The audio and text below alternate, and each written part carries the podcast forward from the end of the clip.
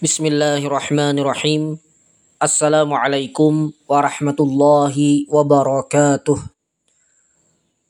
الحمد لله رب العالمين والصلاة والسلام على سيد المرسلين سيدنا ونبينا محمد وعلى آله وصحبه أجمعين اللهم انفعنا بما علمتنا وعلمنا ما ينفعنا وزدنا علما أما بعد Ikhwafillah hafizakumullahu wa ra'akum. Masih bersama saya Muhammad Abduh Negara dan kita sekarang berada pada edisi ke-13 program kajian tematik singkat. Um, dan pada edisi ke-13 ini saya akan menyampaikan materi tentang urgensi usul fikih. Apa pentingnya kita belajar ilmu yang bernama usul fikih. Nah, sebelum kita uh, berbicara tentang urgensi usul fikih, saya sampaikan dulu ya terutama bagi yang belum memahami apa itu usul fikih. Jadi, gambaran besar dari ilmu usul fikih ilmu usul fikih itu adalah ilmu untuk berdalil. Ilmu untuk berdalil. Ilmu untuk kita bisa menggunakan dalil Al-Quran dan As-Sunnah serta dalil-dalil lainnya sampai kesimpulan hukum. Jadi kalau fikih itu adalah ilmu tentang uh, ahkam syariah, tentang hukum-hukum syar'i, wajib, sunnah, mubah, makruh, haram itu dibahas dalam fikih ya. Jadi uh, salat berjamaah menurut mazhab Syafi'i fardu kifayah misalnya. Menurut mazhab Hambali fardu ain. Kemudian uh, salat Id sunnah muakkadah dalam mazhab Al-Imam Asy-Syafi'i. Um, kemudian minum sambil berdiri makruh hukumnya dalam mazhab Al-Imam Asy-Syafi'i. Kemudian um, bunga bank itu adalah riba dan hukum bunga bank itu ya berinteraksi uh, bermuamalah dengan bunga bank itu haram menurut mayoritas ulama kontemporer misalnya. Nah, itu semuanya adalah bahasan fikih. Semuanya itu adalah bahasan fikih. Semuanya itu adalah uh, cakupan wilayah ilmu fikih. Nah, ada pun usul fikih, ia mempelajari tentang bagaimana cara seorang ulama uh, menetapkan bahwa minum sambil berdiri itu uh, makruh hukumnya misalnya. Nah, bahwa minum sambil berdiri itu makruh itu fikih. Tapi bagaimana mereka mengolah dalil-dalil yang ada sampai kemudian uh, sampai pada kesimpulan bahwa minum sambil berdiri itu um, makruh hukumnya. Nah, misalnya para ulama menjelaskan bahwa ada hadis Nabi Shallallahu Alaihi Wasallam yang melarang minum sambil berdiri. Kemudian ada hadis lain yang menyatakan bahwa Nabi Muhammad SAW pernah minum sambil berdiri. Nah di sini terlihat lara, ada larangan dari Nabi, tapi Nabi sendiri melakukan.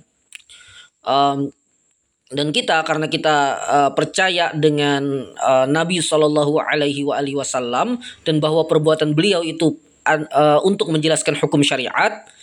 Nah kemudian para ulama menetapkan bahwa uh, uh, kompromi dari dua dalil yang terlihat terjadi pertentangan menurut kita komprominya adalah bahwa larangan Nabi itu adalah larangan makruh bukan larangan haram. Adalah larangan makruh bukan larangan haram. Dan perbuatan Nabi Wasallam itu untuk menunjukkan bahwa perbuatan itu tidak haram. Um, tapi bagi kita itu hukumnya hanya makruh karena Nabi melakukannya. Adapun Nabi sendiri uh, perbuatan beliau itu tidak disifati atau tidak dihukumi makruh karena uh, beliau melakukannya tujuannya adalah untuk menjelaskan hukum. Baik.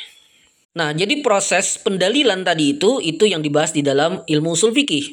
Artinya uh, seseorang ya tidak akan bisa memahami cara berdalil, seseorang tidak akan bisa memahami bagaimana menyimpulkan hukum, bagaimana mendapatkan hukum, bagaimana menggali hukum dari dalil-dalil Al-Quran, As-Sunnah, dan lainnya, jika dia tidak pernah belajar usul fikih. Jadi dia tidak akan bisa uh, menyimpulkan hukum jika dia tidak pernah belajar ilmu usul fikih.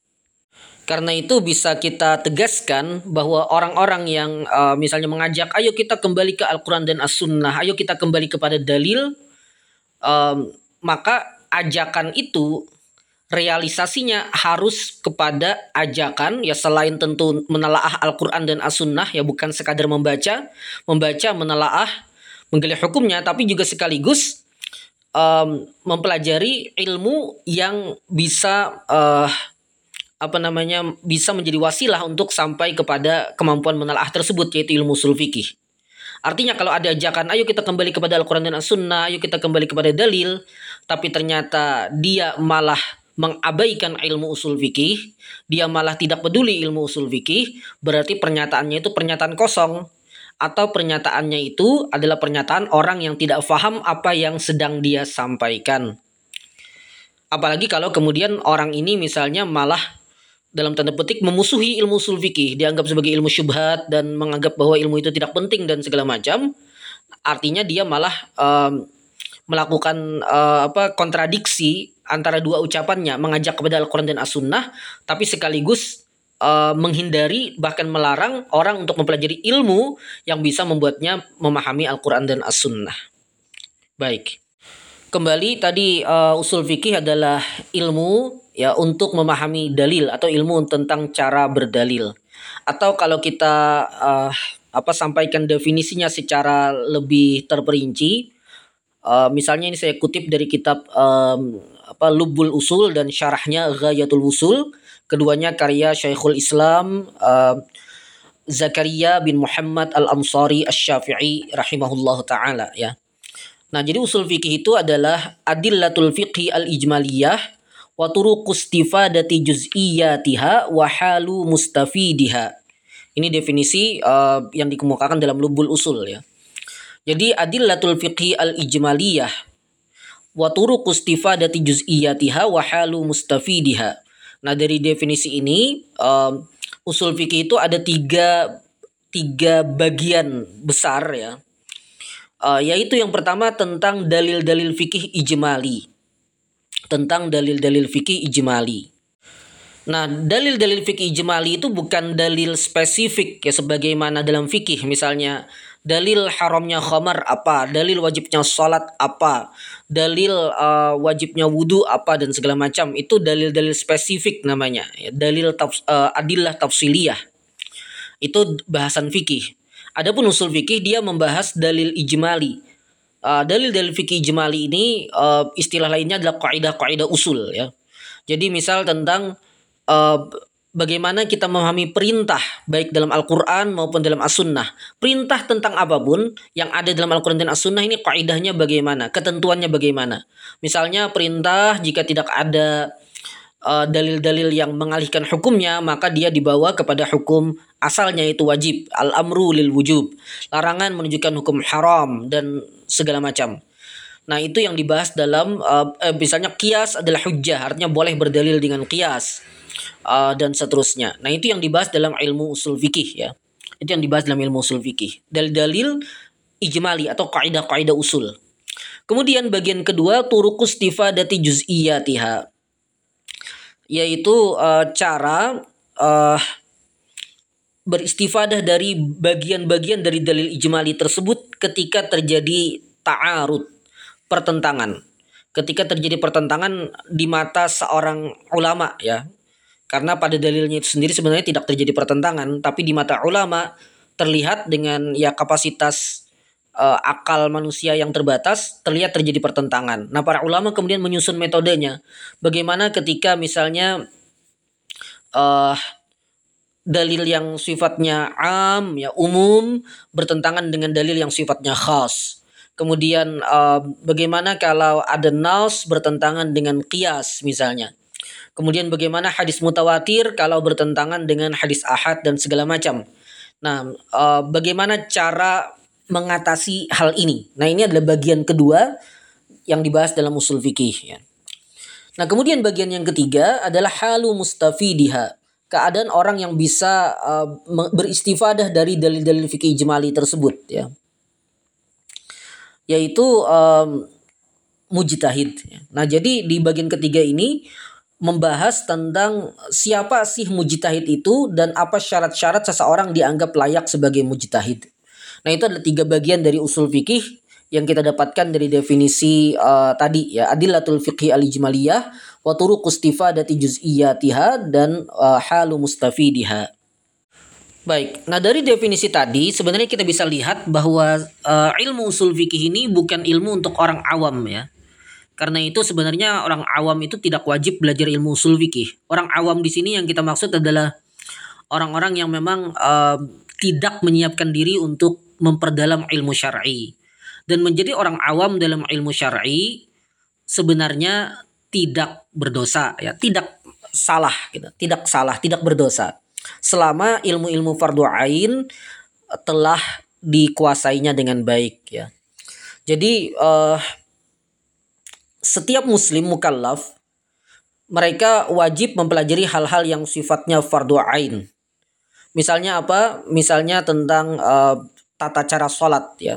Meskipun tata cara sholatnya juga tidak harus sangat rinci ya.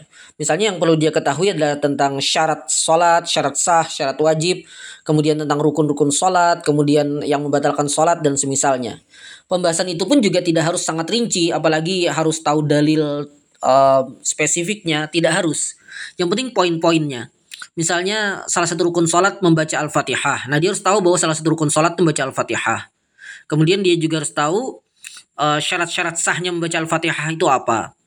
Kemudian salah satu rukun sholat itu ruku'. Dia harus tahu juga syarat-syarat sahnya ruku' itu seperti apa gitu. Uh, dan seterusnya. Demikian juga pada bab-bab lain yang harus dia amalkan.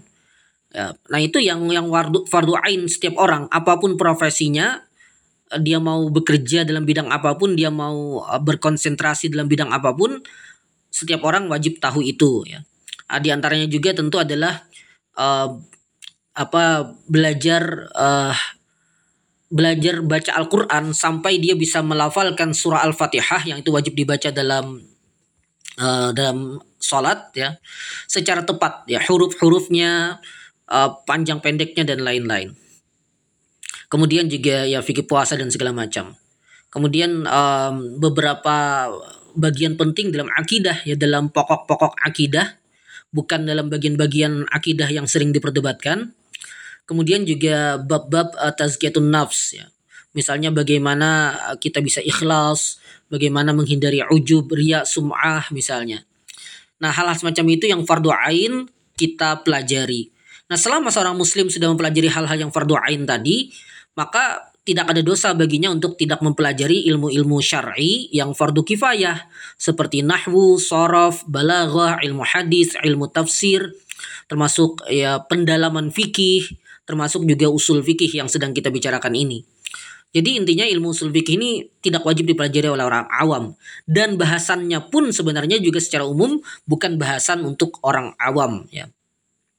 Nah, jadi ilmu usul fikih ini ya boleh dikatakan ilmu untuk menyiapkan seseorang sampai pada kemampuan menggali hukum dari Al-Quran dan As-Sunnah secara langsung. Jadi kalau orang ingin menyiapkan diri, oh saya ingin menggali hukum dari Al-Quran dan As-Sunnah, maka secara langsung itu tidak sekadar mengutip pendapat ulama, maka berarti dia wajib menguasai dengan sangat baik usul fikih dan tentu uh, juga perkara-perkara lainnya. Dan perlu difahami juga usul fikih ini banyak sekali bahasannya yang berkaitan dengan kaidah-kaidah bahasa, ya kaidah-kaidah kebahasaan. Artinya juga orang belajar usul fikih otomatis dia wajib belajar uh, ilmu-ilmu bahasa Arab ya. Baik. Nah, um, artinya ilmu usul fikih ini adalah ilmu yang uh, harus dipelajari atau wajib ain dipelajari bagi orang yang ingin berijtihad gitu dan um, ya mungkin tidak semua orang akan mampu berjihad dan setiap masa orang yang mampu berjihad itu selalu minoritas ya bahkan di masa sahabat sampai seterusnya.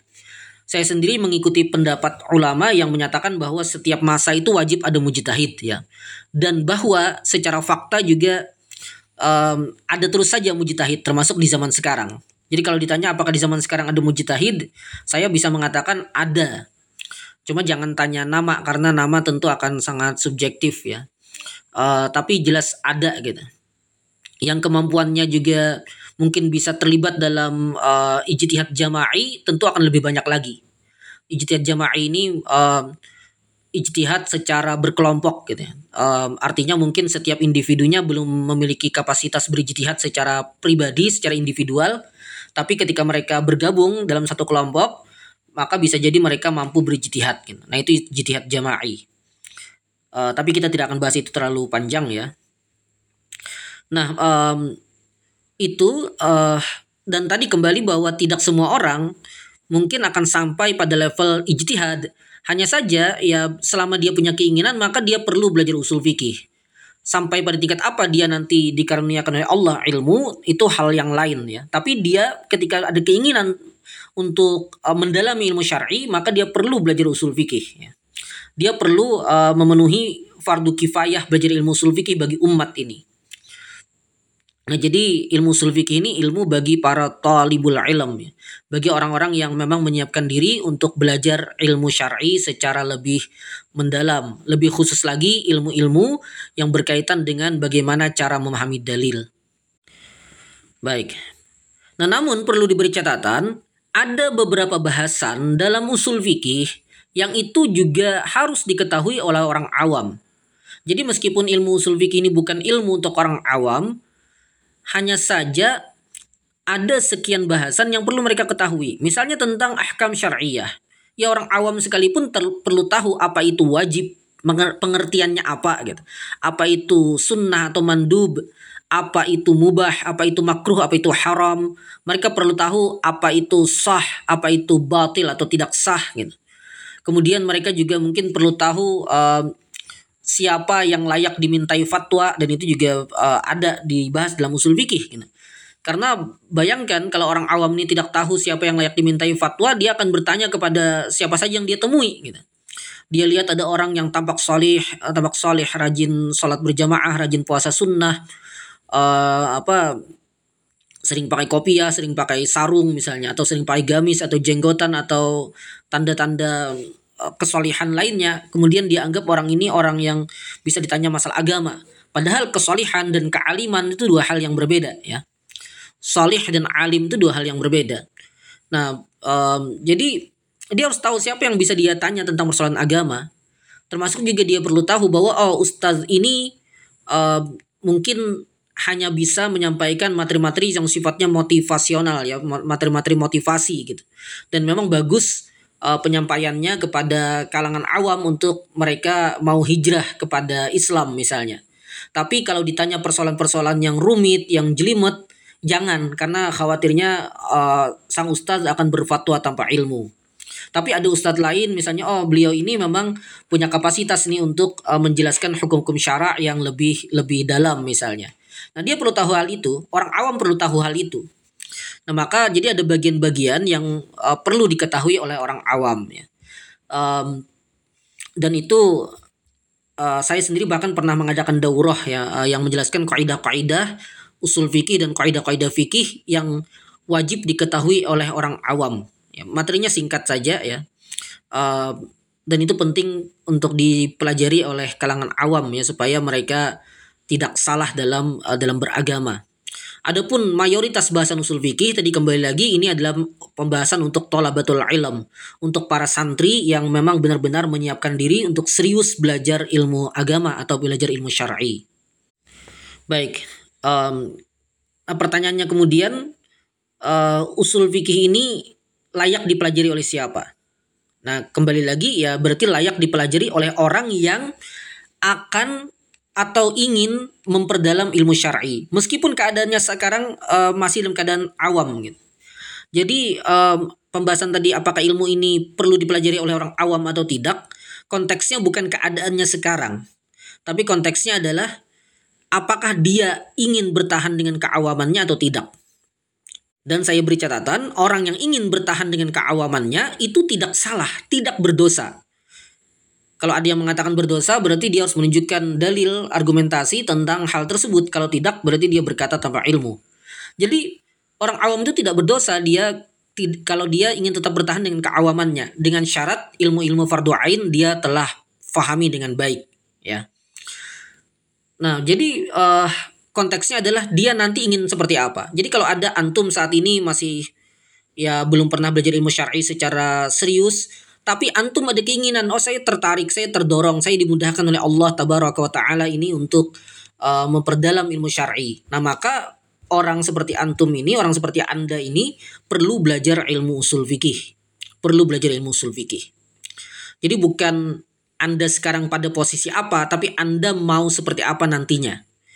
Nah, itulah yang akan mempengaruhi apakah Anda perlu belajar ilmu-ilmu yang sifatnya fardu kifayah, ya ilmu-ilmu syar'i yang sifatnya fardu kifayah atau atau tidak. Baik, uh, terakhir dari kajian tematik singkat kali ini, bagi antum, bagi Anda yang tertarik belajar usul fikih dan Anda saat ini belum pernah belajar usul fikih tapi Anda tertarik belajar usul fikih, maka uh, eh, Anda bisa mengikuti program uh, daurah usul fikih yang uh, kami adakan. Saat ini program yang sedang berjalan dan uh, masih buka pendaftaran yaitu yang pertama program daurah usul fikih untuk pemula. Ini um, materinya saya ambil dari buku yang saya tulis ya. Jadi bagi yang ingin ikut silakan daftar. Ini um, uh, saat ini programnya diadakan di grup Facebook ya. Jadi bagi yang ikut, bagi yang ingin ikut nanti bisa gabung di grup Facebook yang uh, disediakan. Mempelajari uh, materi-materi yang saya tulis di buku Usul Fikih untuk Pemula. Um, dan bukunya bahasa Indonesia. Kemudian kalau ada yang ingin uh, ikut lagi juga ada program lain, ini pakai kitab bahasa Arab. Salah satu kitab rujukan bagi pemula untuk uh, belajar usul fikih yaitu uh, syarah Imam Jalaluddin Al-Mahalli atas kitab Al-Waraqat karya Imam Al-Haramain ya Syarah Al-Mahalli 'ala Al-Waraqat. Ini boleh dikatakan termasuk kitab usul fikih untuk pemula ya. Nah, uh, pada program ini uh, ngajinya pakai kitab Arab ya. Ngajinya pakai kitab Arab, saya baca kitabnya, saya terjemahkan dan saya jelaskan poin-poin penting dari pembahasan tersebut ya. Uh, nah, bagi yang ingin ikut juga bisa ikut dan mendaftar ya dan kedua program ini online untuk yang uh, syarah al-mahalli alal warakat ini kajiannya via Zoom. Baik, uh, dan kita juga ada program Akademi Tafakuh Fiddin ya. Uh, dan salah satu mata kuliah yang akan diajarkan di program tersebut adalah usul fikih. Hanya saja um, ini baru semester 1 ya dan baru fokus belajar bahasa Arab ya. Uh, nanti pem, uh, materi fikih usul fikih itu semester 5 ke atas um, dan program-program yang kami adakan ini cocok untuk orang yang baru ingin belajar usul fikih ya cocok untuk orang yang ingin baru belajar usul fikih dia punya komitmen. Oh saya ingin memperdalam ilmu syar'i saya ingin memahami uh, cara berdalil. Kalaupun tidak bisa menggali hukum syar'i sendiri dari Al-Qur'an dan As-Sunnah karena itu memang prosesnya berat minimal uh, saya ingin tahu bagaimana para ulama berdalil. Supaya saya tidak mudah menuduh mereka uh, menuduh pendapat mereka tanpa dalil. Jadi dengan saya memahami usul fikih, saya bisa memahami bagaimana cara pendalilan para ulama yang begitu luar biasa. Minimal itu gitu. Nah, bagi orang-orang yang punya keinginan seperti ini, silakan ikut program-program uh, kajian dan daurah usul fikih yang kami adakan. Baik demikian, semoga bermanfaat. Barakallahu fikum. Hadanallahu wa iyyakum ajma'in. Wassalamualaikum warahmatullahi wabarakatuh.